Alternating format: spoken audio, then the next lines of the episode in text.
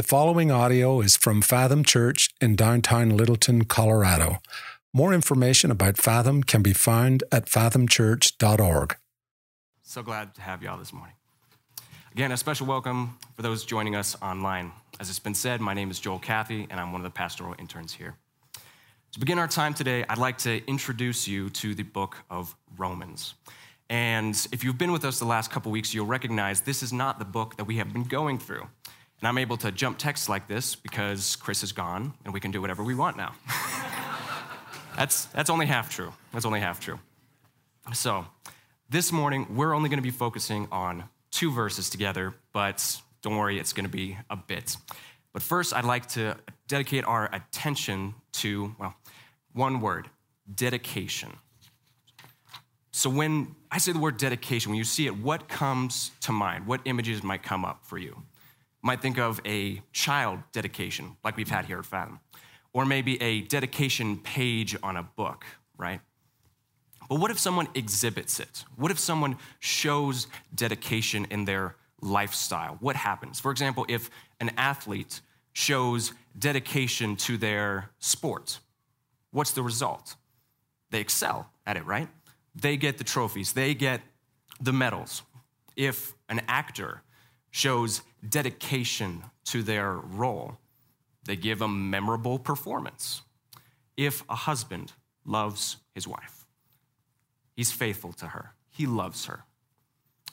If a child is dedicated to learning the drums, well, those parents aren't sleeping for a while. That's, that's the result. But what about a Christian? What about a believer, you? What happens then? What happens when a believer is dedicated to God or shows dedication to God? What's the result? What, what does that actually look like? So, our text this morning, morning both answers and addresses this question and shows why, as Christians, it is so important, our calling, not only as a church, but as individuals, you, your personal walk with God, why it needs to be wholly dedicated unto Him.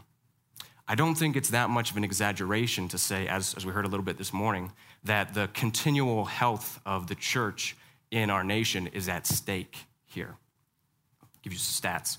In Pew Research Center surveys, say that 10 times fast, conducted in 2018 and 2019, the percentage of American adults who describe themselves as Christians when asked about their religion had dropped 12% over the past decade.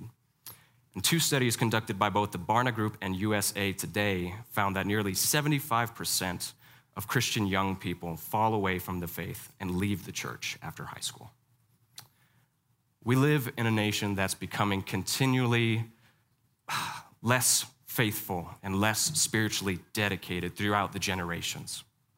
And as we'll see here, it is our calling it is what God asks of us to be dedicated unto Him, giving God our all.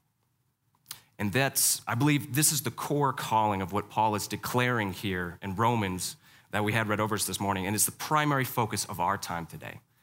God wants all of you. Or for some good Southern grammar, God wants all y'all. God wants all y'all. The apostrophe is in there somewhere. As, as we go through our time today, you'll see how I, how I preach, how I talk. I'm going to be asking y'all a lot of questions. I want to personal. I'm going to ask you personally, what does this mean? So that I'm just letting you know that's what I'm going to do throughout this time. I want you to read this when we look at this scripture together. What does this mean for you? What does this mean personally? That kind of goes without saying when we look at the word, but I'm going to focus on that a little bit. What does this mean for you? What is your relationship with God like? What is the dedication in it? That's what we're going to look at today. So, as I said, we're going to be meditating on Romans chapter 12, verses 1 and 2. So, if you want to pull that up in your Bibles right now, or you can grab the black Bible under your chair, it should be on page 947, 947. Again, Romans 12, just verses 1 and 2. But to truly understand the, the weight of these verses, I feel it's vital to know, since we're jumping right in in Romans, what's happened before it. What's at least what Paul's been getting at the last 11 chapters of this book. and especially if the verse has a therefore in it. Little theological tip from my first years of seminary, this one's free. If a verse says therefore, look behind it. Anything that he's trying to say here in this therefore verse has to be understood with the premise of what's been said before. So I'm going to give us a brief background, a little crash course through the book of Romans, what Paul's been getting at up to this point. So, again, the Apostle Paul penned this letter about 57 AD. For a little historical context on that, this was about seven years before Emperor Nero really began his per- the violent persecution against the church in Rome. And so, in this time of relative peace, Paul found it necessary to dedicate this letter during this time to laying a foundation of Christian doctrine. Essentially, this is what the book of Romans is foundation of essential Christian doctrine for them to understand. And arguably, this, is, this book in the Bible is probably one of the most clear, systematic presentations of the gospel. It's such a great letter. Five stars. Would recommend. Would recommend reading it. So, for the first 11 chapters, I'm going to get into it just a little bit uh, Paul lays out several different truths about the gospel, clarifying what it is and what it's not, clarifying that it is by grace and faith and the gift of God, not on a, a works based merit, nor any lineage connection favors or anything like that, truly by grace and faith. Again, quick summary if I'm going to rattle off some things. Throughout his letter, he shares with them about God's holy judgment and righteousness, he gives the historical accounts of men like Adam and Abraham and Moses. He compares life under the law to life in the Spirit. And he clearly states that salvation has come to us Gentiles as well. Praise the Lord. The gospel laid out. So, with all these things in mind, all these truths that uh, Paul has laid out for us, I like to think of this, the beginning of this chapter as the call to action, the mighty therefore, transitioning into what he has for us. This is where I think Paul really transitions from um, indicatives to imperatives regarding the gospel. First, takes all this time to share what the gospel is, what we need to understand about it, and then how we're to respond. And this is a pretty critical turn. I, com- I compare it to this. I compare it to the um, like the top secret meeting in every action movie ever. Can picture if you've seen an action movie, there's this one scene. It's cliche and it goes out the exact same way every single time. Where there's the meeting. It's in the dimly lit room. There's a huge round table in the middle. Everybody's gathered around it. There's all the profiles, the maps, the files, the, the last handwritten letter by an important character in the plot. And then the commander walks in, right? And then he happens every t- the same way every single time. There's the, the spinning camera angle around the table, and the commander gives the, gives the, all the details first. It happens the same way every single time. Goes into length. Here's the situation. Here are the people involved. Here's what's going on. And then the call to action. That turn, that transition is so important. And I think Paul has done the exact same thing here. Because if it, if it stopped there, there would be no plot, right? The gospel would be good information. It'd be history, it'd be everything that I laid out. God's word elicits a call to response. There must always be a response of some kind to what God says for us. So, what is Paul's call to response? Finally, getting to the text. He gives us a lot to work with here, even though there's two verses. So let's dig right in. We'll start with the first command in verse one. So if you'd read along with me, that'd be great. then you can read it yourself. Sorry. Romans 12, 1. I'm sorry, I had to make a comment. I appeal to you, therefore, brothers. We're gonna, we're gonna make it. I appeal to you, therefore, brothers and sisters, by the mercies of God, to present your bodies as a living sacrifice. We're going holy and acceptable to God, which is your spiritual worship. We're going to pause right there. So, the first thing, when I say God wants your all, first thing Paul is calling believers then and us today to give unto God, to dedicate to Him, is your body. God wants all of you, and He wants your body. So, if we were to define the term here, share another thing that I like to do when I read words in the text, I want to know what, what, what's behind that? What's the Greek there? The Greek word for body is somata. Somata. And in this context, especially since it's plural, he's referring to them as a whole, the church, but he's talking to them individually, your bodies. This seems to be meaning your actual body when we kind of look at the context of this. Your body, your flesh, your physical expressions of your body. So your lifestyle kind of thing. Not just you as a whole, which is very true, very true. God wants all of you, but here he's specifying offer your bodies as a living sacrifice. Other times we see this word here to kind of, from the this is your body we're talking about, this word is used when talking about the body of Christ, when he was talking about his, his physical body, or the bodies of the saints. Again, physical, physical selves. He's talking about them. So, with this, he's declaring that your physical life, your physical choices are the platform of your worship of God. That's what he's making that statement first. He's saying, offering your bodies as a living sacrifice, holy and acceptable to the Lord. This is your spiritual worship. So he's saying, this is your platform. Offer your body as a sacrifice. And you, the very concept of a sacrifice is something fully dedicated, fully surrendered, fully for the purpose of God. And he's calling them to be this. He's not just, he's not just asking, offer a thing unto the Lord. He's saying, offer you. Offer you being the sacrifice. Again, not just the spiritual part of you, your prayers, your thoughts, absolutely, but He wants your real life. So let me ask you I told you I was going to ask questions. Does He have your real life? Does God have your real life? Is God's voice a part of your daily decisions, your daily life and choices? Is He a part of that? Or is, is He kind of off to the side? Does He have your dedication, but more so on the spiritual side of things when I go to church or when I'm at Bible study? God wants all of you. God wants all of you. Let's continue in the verse. As he goes down, that again, Paul's calling believers to offer their bodies as what? As a living sacrifice. Based on cultural context, the way he's phrasing this, the, uh, his viewers would have been very familiar with this because he seems to be using the language of the Old Testament here, offering a sacrifice unto the Lord. They would know that. That would, that would kind of click with them, but he's obviously doing something a little bit different here. Because it's not only a sacrifice, it's a living sacrifice, which is an oxymoron in itself when you look at it. Because with, uh, with the Mosaic sacrifices, they were with non living things like grains and wheat, and about to be non living things like the oxen and the sheep. So there's something different here. It really shows the contrast between the old covenant and the new with this. Instead of a dead offering, just like in Second Corinthians, he calls it a ministry of death, in that regard.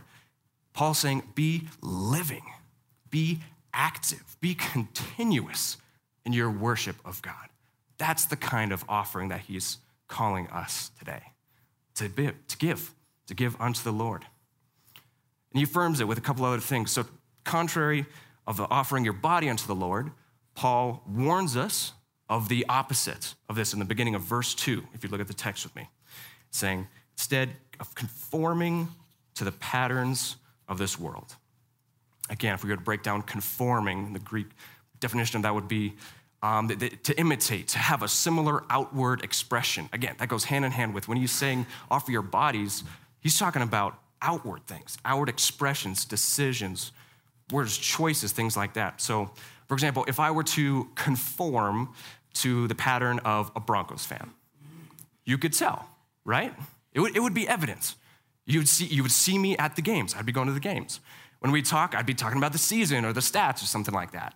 You could probably tell it by the way I look. I might have got my jersey on, might have some orange face paint, a disappointed expression, probably. see about Wilson, I don't know. I don't know. But do not conform to the patterns, the cycles of this world. And again, patterns of this world, he's obviously not talking about physical creations, but rather the a fallen nature of mankind that surround us. Don't conform to them. Imitate godly character instead, is, is the implication of this. But right here, it just says, do not conform to it. In fact, he's saying, let your lifestyle show where your true dedication is, I think is what Paul's getting at here. Consider the game of charades. We all know the game. Um, you go up, you get a prompt, and then you're up there and you're trying to communicate it without saying anything, right? What if that concept was applied to your life, your life personally? What would your lifestyle say about what you are really living for? What would your lifestyle really say about what you're living for? What you're actually dedicated to? If you took out everything you say, and hear, hear me well, church, it is very important what you say. Just read James 3. It is very important what you say. But what would just simply your lifestyle, just your body, real life, what would it say about your dedication to God if you were really honest with yourself? What does your body say? Let's continue on. Paul leads them into another affirmative action uh, in our spiritual worship. He says in verse 2, to continue that, but don't be conformed to the patterns of this world, but be transformed by the renewal of your mind. So, this is the second part of you that Paul is calling us individually and as a church to dedicate unto God. He wants your all, He wants your body, and He wants your mind. God wants your mind. Again, very unique word choice and imagery Paul gives us here. Being transformed by the renewal of your mind. The word here uh, for transformed is in the Greek metamorphusta. Metamorphusta. And if that sounds kind of familiar, it's because that's where we get our word metamorphosis. The idea of, radical change, continuing change is what he's saying, but be transformed. He's making a comparison to our continual sanctification in this. Again, our relationship with God ought to be ongoing, transforming from one degree of glory to the next. In fact, with that reference, 2 Corinthians 3:18, when Paul says, "And we all with unveiled face, beholding the glory of the Lord, are being transformed into the same image from one degree of glory to another, for this comes from the Lord who is the Spirit." Same word, same word is being used here, metamorphosis though. If you remember the school project they had back in uh, third grade, or parents, you might have had your kid do this, where they have the little netted cage and they had all the caterpillars crawling around in it. And they'd like crawl up and hang down and cocoon. I don't know really how it happens. But, and then you'd wait, and then they'd emerge as a butterfly, right? Just a beautiful picture in creation that God's given us of transformation, something radically becoming another, transforming. So, how does this continual transformation happen for us? The answer is twofold, and he gives it to us right here. The first being the renewal of your mind. Again, God wants your mind renewing, being made fresh, restored, repaired, even. I like to think of this kind of uh, mind renewal as running a race that has more than one finish line. If you can kind of picture yourself like at a 5K or, or something like that on the road, and then you see ahead of you, there's God's finish line, checkered or whatever. So you see that over there, and that's where you're going. That's where you're headed. That's where your, your mind, your focus, you're running that direction. But then there's also that finish line over there, and, and that one over there. If you could picture yourself just surrounded by other runners running in different directions different speed, different paces, different styles. Everybody's just running around you. There's always, there's always that one guy with the, uh, the ungodly short shorts, showing us way more than we ever need to see. He's there too. But you're on this race and you're running and you have a focus and everybody's running around you. It can be so easy to drift. If everybody's running in different directions, different purposes, different goals, it can be very easy to start to drift, right? Compare yourself. Well, they're running this direction and they're doing really well, or everybody in my area is running this way, so I guess I kind of go this way, right? It's so easy to drift. And it makes it so hard to see that goal, especially if I'm running this direction. Or if my mind is going a different way, it can be so hard to remember and be renewed. I need to be renewed that that's the way I'm going. That's the way my mind needs to be focused on that. We need to be reminded. We need to be renewed. Because we're not on those paths anymore, right? God's called us, God's made us new. And He's still transforming us, as the verse says, when we dedicate our all to Him and to His way. That's why I don't think it's an, it's an accident necessarily uh, with the armor of God in Ephesians 6, why the helmet of salvation is right around the mind. Our minds need to be protected and renewed by truth. Intentionally refresh. I'll even share with y'all this is something that I have asked my wonderful wife, Megan, to do for me. I asked her, I want you to check on me semi regularly and ask me, How's your mind doing? How is your mind? I need that accountability in my life. We need this accountability in our lives. And just to check on me, saying, How's, how's your mind doing? How's, how's that mental state? Because thoughts can just run so rampant in your mind, and that'll absolutely affect everything else that you do. Thoughts of doubt, thoughts of insecurity, thoughts of impurity. We'll say it makes a mental environment that is far from being fully dedicated and surrendered unto God. I absolutely believe, with the context of scripture, scripture commands that this kind of renewal ultimately comes by the grace of God and also through fellowship in the Word.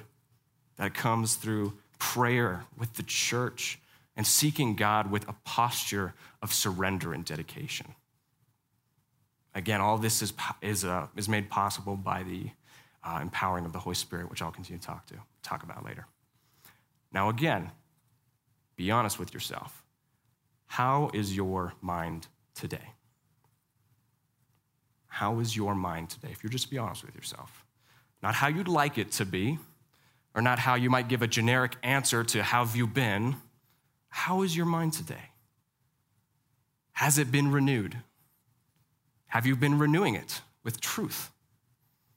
Is it a place of godly dedication or of confusion and doubt? How is your mind today? This brings us to the second part of our continual transformation. Again, first, that our minds would be renewed. And again, in verse 2, that by testing you may discern what is the will of God, what is good and acceptable and perfect. So, Paul finishes this second verse with the grander picture of why why dedicating our all to God is so important. I've already mentioned that we live in a, in a nation that's starting to push that aside and hate that and leave. So they're, they're important for our culture, but why is it important to be dedicated, to dedicate your all, so that you might understand the? Understanding the will of God is what Paul is saying here. So, what, what does that mean? Again, little word dissection. To test and discern or approve, different versions say that, what God's will is. The Greek here simplifies the phrase, there is one phrase, it's just to prove. In another scripture, looking at context, this word means to examine something, approving by understanding it personally.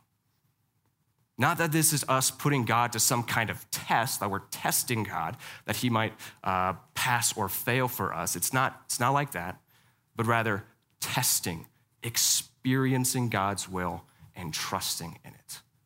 That's what Paul's saying here. Paul's not promising that all the mysteries of God's will will suddenly be made known to you, but rather that you'll be in a position to experience and see what he's doing in a new light.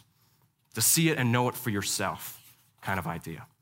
Again, similarly seen in Psalm 34 8 taste and see that the Lord is good. Blessed is the man who hopes in him continue on. He finishes with describing the contents of God's will by declaring it good, pleasing, or acceptable, and perfect. Again, from the, uh, from the original phrasing of the Greek here, it's not, they're not necessarily describing what God's will is, is like. They're not, he's not saying these, that's the characteristic, which it absolutely is. God's will is good, and it is perfect, and it is pleasing. Rather, here he's saying, this is what it's what it is for the believer, for you. I do believe there is a little bit of a difference in there. Believing that his will is ultimately what is good for me, for us, what is pleasing and acceptable in his sovereign sight, and what is perfect for, for what we need. I want you to be honest with yourself. I think I probably could have titled the sermon that, just be honest with yourself. that probably would have done the trick. But do you believe this? Do you believe that? Not just in your confessional theology, not just what you say you believe about God, because you, can, you could say that a lot, you could make great statements, but in your practical theology and how you are actually living, like what we've talked about so far. Do you believe, do you trust and live in hope that God's will is good and acceptable and perfect? Because Paul's made it very clear here that this life perspective can only, and the understanding that comes with it, can only come from genuine, dedicated posture of the body and the mind. You can't be positioned to hear God's will and understand it if you haven't actually dedicated yourself and given yourself unto Him. I work with young adults. This is kind of a common question that comes up sometimes like, What's God's will? I don't understand. Part of my question to them is, What's your lifestyle? Are you in a position now that God could tell you what, what He has for you or what part of the plan you're going to be a part of, and that you would say yes, and you'd go into that?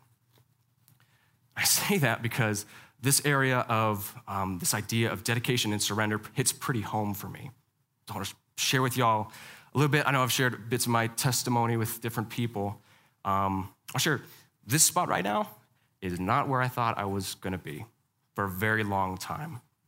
For the first 21 years of my life, my life was going in a different direction. For context, I'm 24, so that was not that long ago, just for some context. First 21 years of my life, I was, I was headed towards the military. That was my goal. I was in the youth military program for a handful of years in high school. Both my parents served in the Air Force, and I just, that's where I thought I was going. That's where, that's what I dedicated my life to.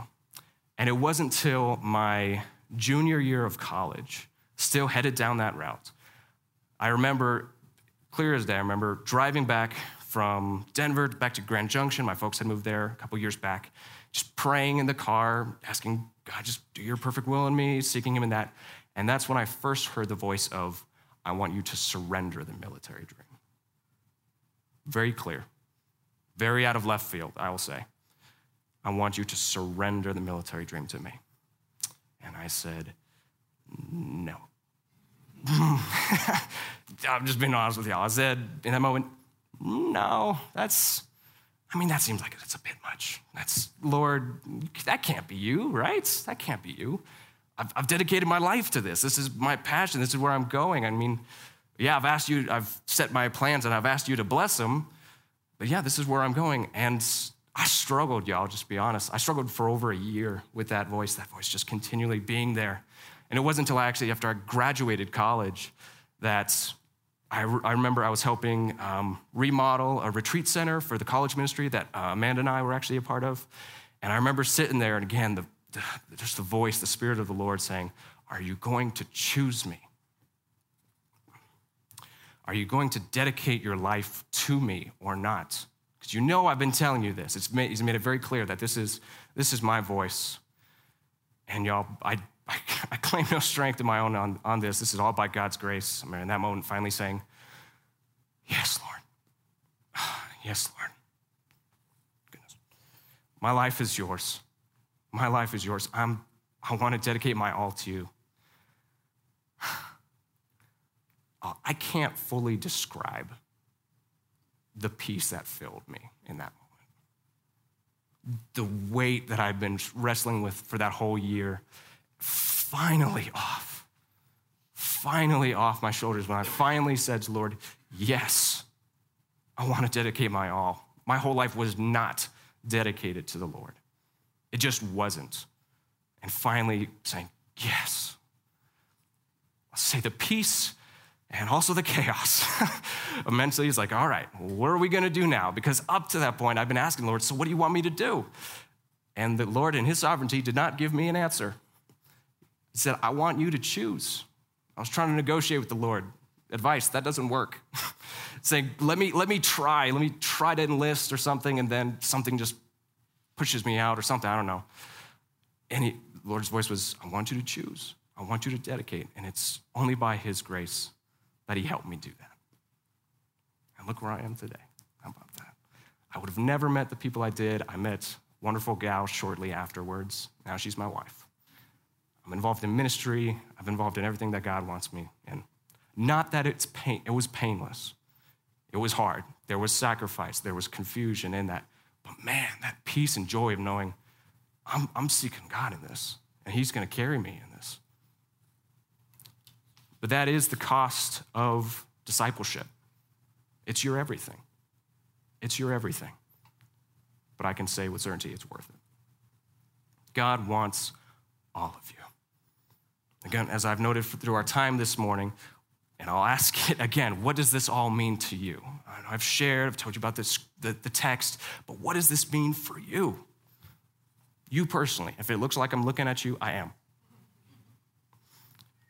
Have you done these things? I'll kind of ask, have you dedicated your body, your real life to God? Have you done that? Have you renewed your mind in truth? Have you sought God to help you understand and personally experience and trust His will? Maybe when, when was the last time you just directly dedicated yourself to God? Now, I'm not necessarily talking about your, your confession of faith or your conversion moment, not necessarily, but the last time you just refreshed your spirit, refreshed your mind and sense of purpose by speaking to God and saying like something like this of, I'm yours, God. I'm my life, my gifts, my talents. I'm, I'm yours anyway, but I just ah, I want to dedicate it and remind and renew myself that I am yours. Or maybe even doing something a little bit extra for a change than rather just a passing thought. What if, what if you literally postured yourself before your king and said, Lord, I'm yours? Do with you what you will. Use me, use my life. I'm here, I'm available. I want to dedicate my body, I want to dedicate my mind to you. Praying to God and seeking Him like that. And I'm realizing now that I've, I've kneeled down, maybe I'm, I'm just a little head on the bottom of the camera, just kind of sliding around. maybe, maybe not. But when's the last time you had that kind of moment with the Lord? Again, more than just a passing thought. If you haven't, what's holding you back? What's holding you back? I'm going to ask a pretty honest question to, to finish this up. Does all of this sound like it's a bit much? Just honest question. Does all this sound like it's a bit much? All this dedication, all this surrender, all this trust, maybe little, it sounds a little bit overwhelming, doesn't it? If we're honest, almost impossible. But I have great news. It is. It absolutely is. These calls to action by themselves, with our fallen nature, is impossible. But again, how, remind you, how did Paul begin this section? Look back at verse one with me. How did he start this? I appeal to you, therefore, brothers, by the mercies of God. Better translated, in the light of God's mercy. When we have that kind of framework, all these commands, all these surrender, is in the framework and in the empowerment of God's agape love and compassion. You're not alone in this. You're not trying to do this alone. God's calling you to this, and He's going to be right next to you. He's going to be right with you on the way. God wants all of you. Not half of you, not a third of your time, not a, quarter of your attention, not a seventh of your week. He wants all of you, every part of you, your real life, your mind. He wants you to trust Him. You will never regret giving God your all. I'll say that. You will never regret God giving God your all. So why not dedicate or spiritually rededicate yourself today? What would stop you from doing something like that? Once more, I appeal to you, therefore, brothers and sisters by the mercies of God to present your bodies as a living sacrifice, holy and acceptable unto God, which is your spiritual worship. But do not conform to the patterns of this world, but rather be transformed by the renewal of your mind, that by testing you might discern what is the will of God, what is good and acceptable and perfect. Let's pray together. Dear Heavenly Father, you are so good. You are so good. You are worthy of our all. I pray that this time your word would move powerfully in conviction and encouragement in all that we need. You are worth it. As a church, we offer you our bodies as you've asked, our real life. As individuals, we offer you our bodies and our real lives. We offer you our minds. We give you our trust because you deserve our trust. And I said, we want to understand and see your will for what it is. Not living in confusion or doubt, but knowing that you are good and your will for us is trustworthy and that you do want our all. Help us give it to you, Lord. Help us give it to you. We pray these in the mighty name of God. Amen.